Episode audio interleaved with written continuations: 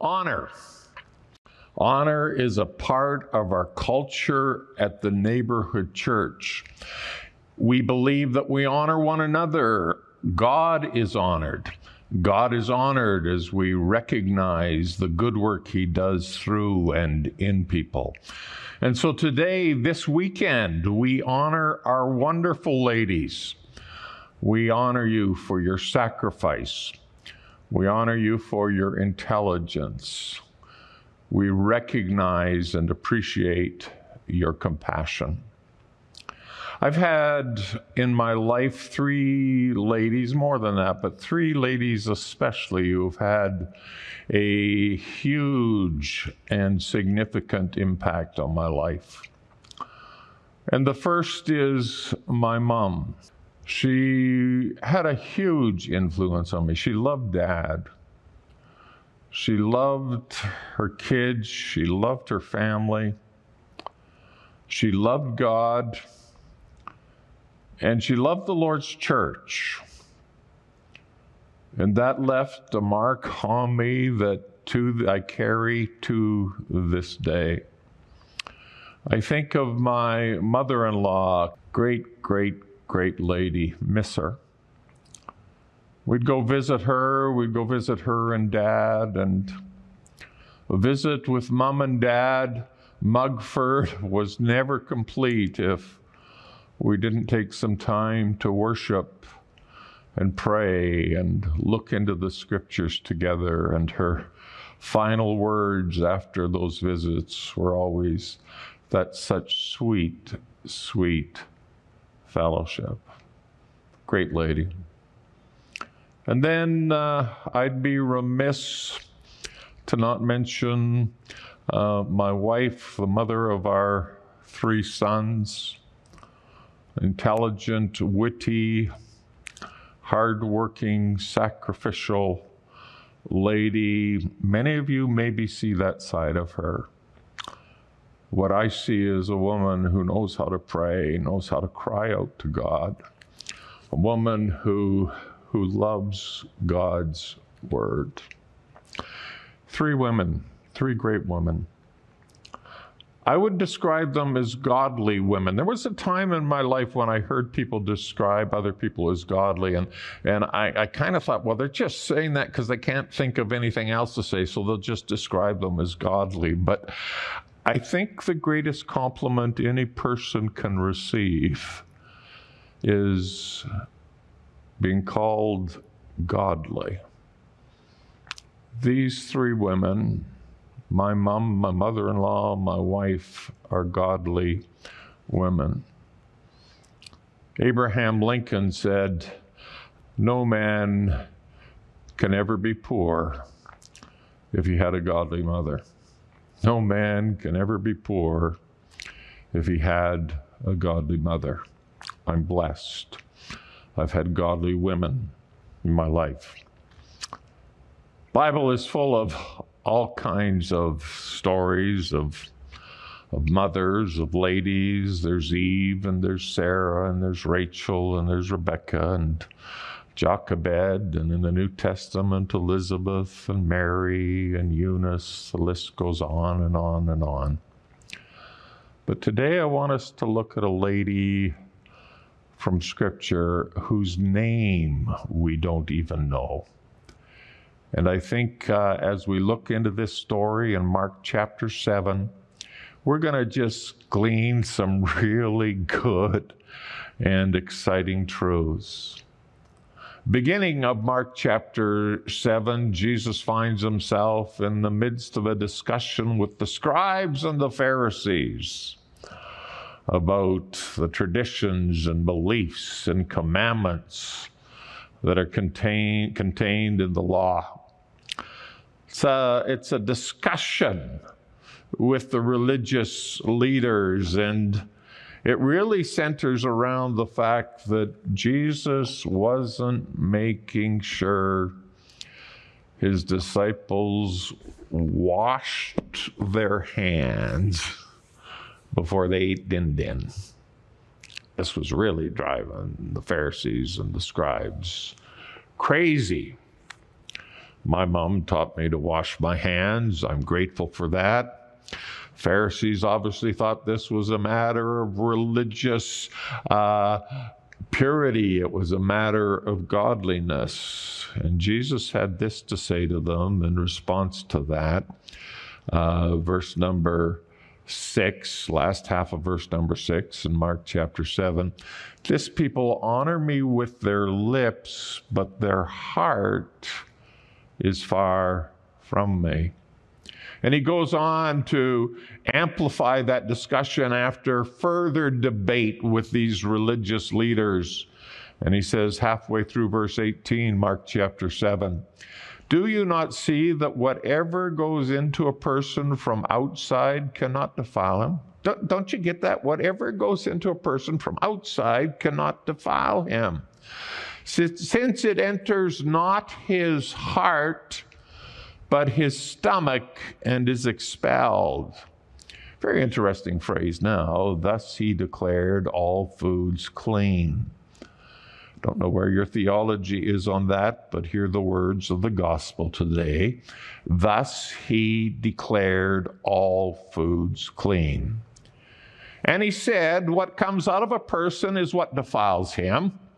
For from within, out of the heart of man, come evil thoughts, sexual immorality, theft, murder, adultery, coveting, wickedness, deceit, sensuality, envy, slander, pride, foolishness.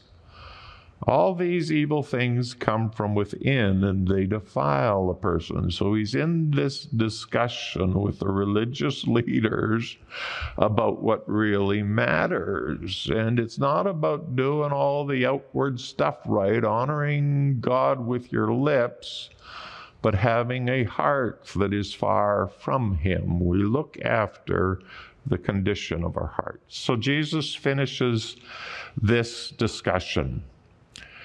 And uh, he goes, verse number twenty-four, Mark chapter seven, and arises and goes away to the region of Tyre and Sidon. And he entered a house and did not want anyone to know. Jesus goes into hiding. You see, friends, the simple truth is there's nothing more exhausting than talking and spending time with religious people. And Jesus had just had this crossing the, crossing the T's and dotting the I's discussion with these Pharisees and scribes, and he was exhausted. So he goes, and he goes to Tyre and Sidon, and he doesn't want anyone to know. Doesn't want anyone to know. Only time in the Gospels, as far as I know, where Jesus went directly into a pagan land. And it's happening here in Mark chapter seven. It's going to the region of Tyre and Sidon. It's, it's twenty miles northwest of Capernaum. That's where he based his ministry. Capernaum is on the very northern end of what you would call Palestine, the Promised Land. Uh, this area, Tyre and Sidon, uh, is now part of Lebanon. In the time of Christ, it was part of the Roman Empire, known as Syria. Uh, that's why this woman is known as, we don't have a name for her, but she's known as the Syrophoenician woman, the Syrophoenician woman, the Syrian who lives in the Phoenicia area, Syrophoenician lady. And why was he up in this area? Simply because the religious people had worn him out. Maybe you're tired today because you're too religious. Maybe you're tired today because you hang out with too many religious people. Hmm. So he tries to hide. Doesn't want anybody to know where he is, end of verse twenty-four, but he could not be hidden. It's really hard to hide a bright light. It's really hard to hide a bright light. And Jesus comes into light, into this area that is defined as one of the most ungodly pagan parts of the world, the time Christ was alive. And he's trying to hide, and there's a lady who goes looking for him. Now you say, how in the world could they even know who he is?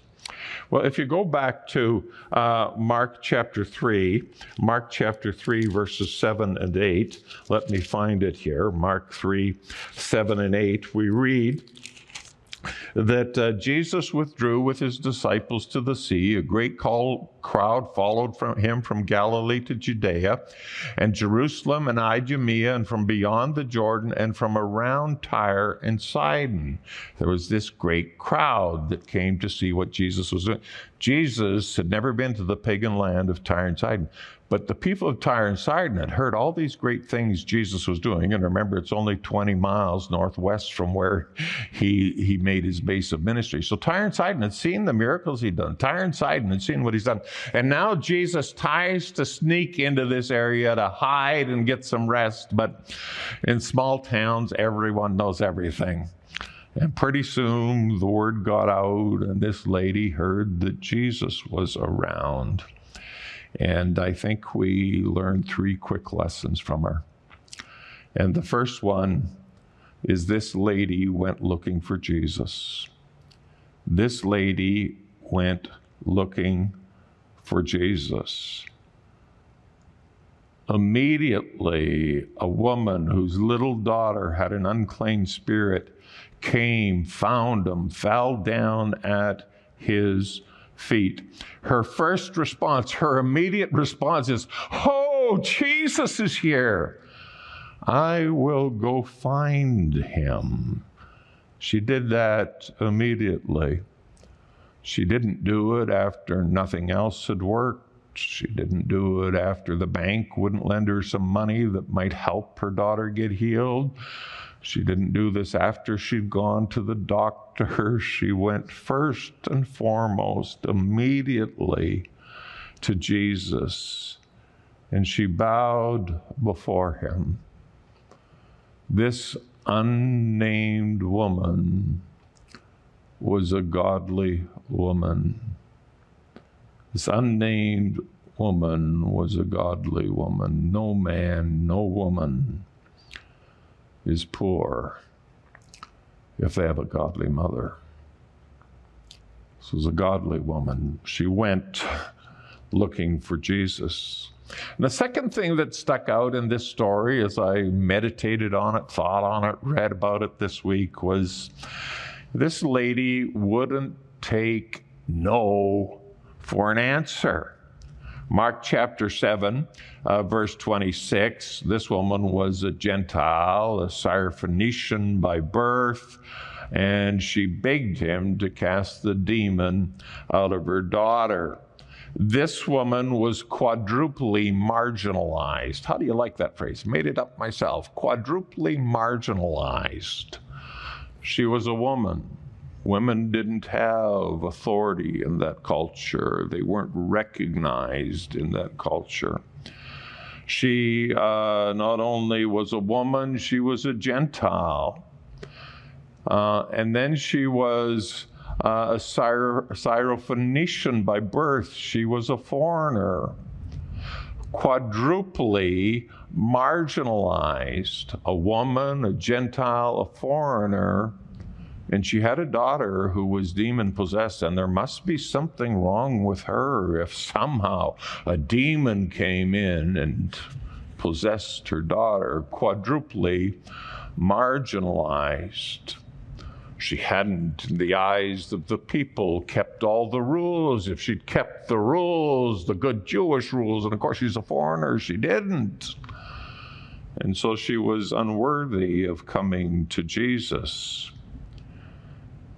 And she came with the need in her family. And Jesus says to her in verse twenty-seven, let the children be fed first, for it is not right to take the children's bread and throw it to the dogs. Some people think Jesus, as a result of this phrase, didn't let it lead a sinless life, because this was a sinful, mean, unkind thing to say. It's not as unkind as you might think it is.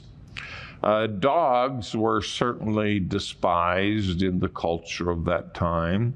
Uh, big dogs were scavengers. They looked around, they chased garbage, uh, they ate corpses. Dogs were despised in that culture. They were dirty, they were mean, uh, mean-spirited.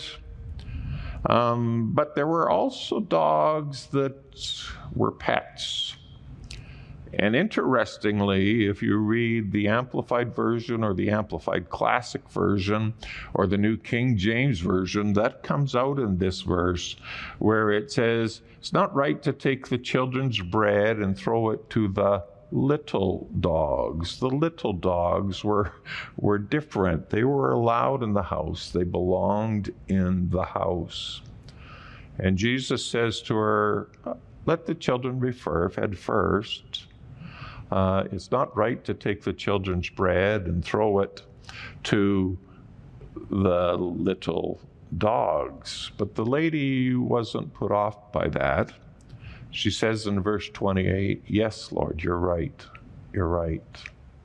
She recognized she was not a lady of right status, a lady of right position. She did not live on the right side of the tracks.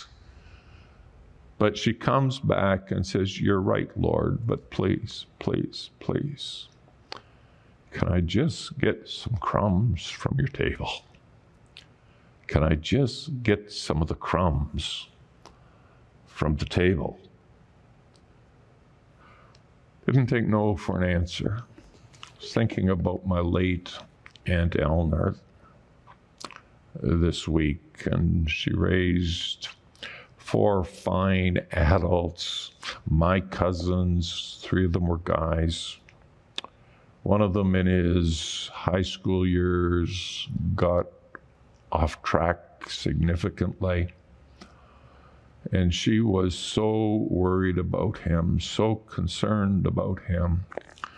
But my aunt wouldn't take uh, his off-trackedness as the final state of his life. And she cried out to God, and she prayed, and she prayed, and she prayed, and, oh, God, come, come, come. Do what needs to be done in my family. Do what needs to be done in my home. Do what needs to be done for my son. And the story has a great ending.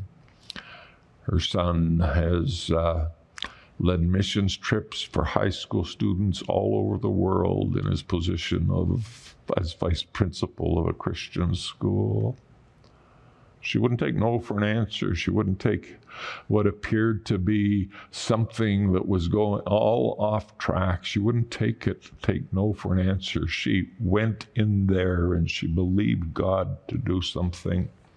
If I heard this twice from my mother-in-law, I heard it twenty times, and if I heard it twenty, I'm sure I heard it forty.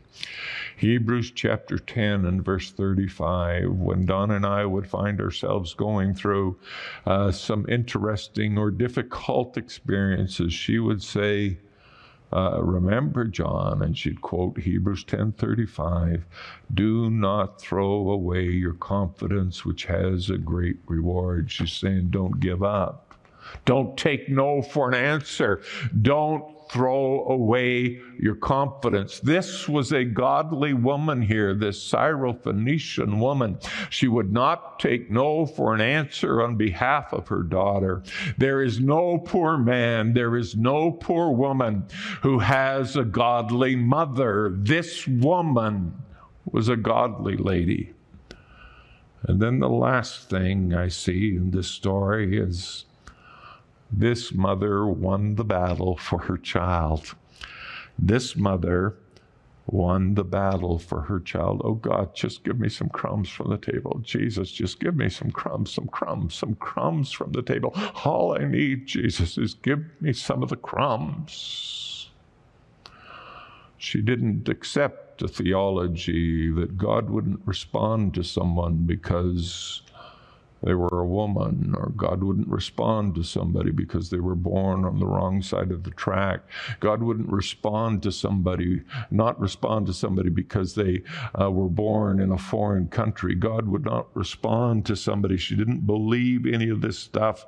That God would not respond to her because her husband should be the one who's praying. She did not respond to a theology that says, oh, you probably won't get anything from Jesus. You don't belong to the right denomination. She didn't accept any of that. She just went to Jesus, a lady who's quadruply marginalized, and said, oh God, just give me some crumbs. Just give me some crumbs. And notice what Jesus says to her in verse number twenty-nine. For this statement, just give me some crumbs. For this statement, just give me some crumbs. You may go your way. The demon has left your daughter. Didn't even lay hands on the daughter. Go your way. The demon has left your daughter. And Mom came home and found the child lying in bed and the demon gone. There's no such thing as a poor child, a poor man, or a poor woman who has a godly mother. Ladies, I salute you today. We honor you. We need you. You bring a dimension into our homes, a dimension into our families, a dimension into our church, a dimension into our city that if it was left to us guys, we'd be struggling so much. Don't marginalize yourself. Don't minimize your importance.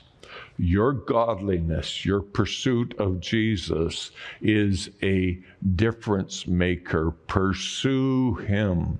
Pursue him with all of your heart. And so even now, we're just going to take some time and bless you and pray for you, because you are a difference maker for all of us. We love you. We are so grateful, so grateful for all of you. May God bless you in Jesus' wonderful name. Let's pray together.